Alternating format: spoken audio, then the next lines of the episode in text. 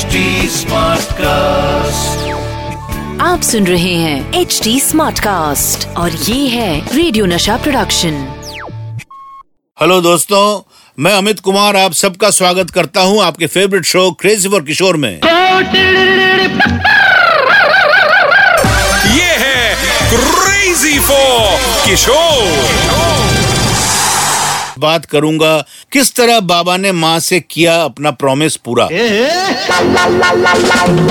जब बाबा का career as an actor ठीक नहीं चल रहा था तो माँ ने बाबा को कौन सी सलाह दी जिससे उनकी ज़िंदगी ही बदल गई? आपको बताऊँगा मैं मेरे और बाबा से जुड़ा एक बहुत ही इमोशनल इंसिडेंट 1958 में माँ और बाबा के सेपरेशन के बाद मैं और माँ ने मुंबई छोड़ दिया और कोलकाता में शिफ्ट कर लिया। मैं भी माँ के साथ कोलकाता आ गया। इसी साल बाबा ने एक बंगाली फ़िल्म प्रोड्यूस किया जिसका नाम था लुको छुरी ये किशोर फिल्म्स की पहली बंगाली फ़िल्म थी जिसमें दो डुएट्स थे जो कि माँ और बाबा ने दोनों साथ में गाया था। इसी तरह माँ को पहला break as a playback singer बाबा ने दिया था। कितना खूबसूरत था ये रिश्ता। माँ और बाबा के अंदर एक दूसरे के लिए हमेशा म्यूचुअल रिस्पेक्ट रही। बाबा की ज़िंदगी में एक दौर ऐसा भी आया कि बाबा को एज एन एक्टर कुछ टाइम के लिए काम मिलना बंद हो गया क्योंकि उनकी फ़िल्में चल नहीं रही थी। इन शॉर्ट बाबा के कैरियर के लिए ये बहुत खराब वक्त था। जब माँ को इस बारे में पता चला तो उन्होंने बाबा को एक लेटर लिखा। माँ ने लिखा कि आपको एज एन एक्टर काम नहीं मिल रहा है तो क्या हुआ?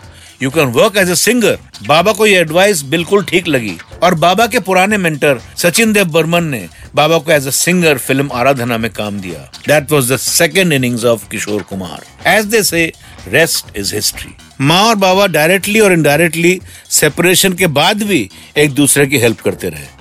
जैसे कि मैंने आपको बताया जब माँ ने कोलकाता शिफ्ट कर लिया तो मैं भी उनके साथ कोलकाता चला गया। पर मैं बाबा को बहुत मिस करता था। और जब भी कभी मेरी स्कूल की छुट्टियाँ होती थी मैं सीधा मुंबई आ जाता था बाबा के पास।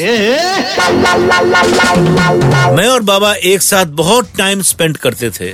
और जब मेरे कोलकाता जाने का टाइम आता था तो मैं और बाबा बहुत इमोशनल हो जाते थे। ऐसा ही एक इंसिडेंट मुझे याद आ रहा है। एक बार मेरी अर्ली मॉर्निंग कोलकाता के लिए फ़्लाइट थी और मुझे हमारे घर में काम करने वाले एक सर्वेंट ने मुझे उठाने के लिए जैसे ही मेरे रूम के लाइट्स ऑन की तो बाबा ने उनसे इमीडिएटली लाइट्स ऑफ़ करने को कहा। When I looked at my father, he had tears in his eyes. मेरी आँखों में भी आँसू आ गए। ये हमारी हर बार की कहानी थी। जब भी मैं मुंबई से कोलकाता वापस जाता था। अभी मेरे जाने का वक्त हो गया है। फिर मिलेंगे आपके फेवरेट शो में जिसका नाम है crazy for Kishore with me Amit Kumar आप सुन रहे हैं एच डी स्मार्ट कास्ट और ये था रेडियो नशा प्रोडक्शन एच स्मार्ट Smartcast.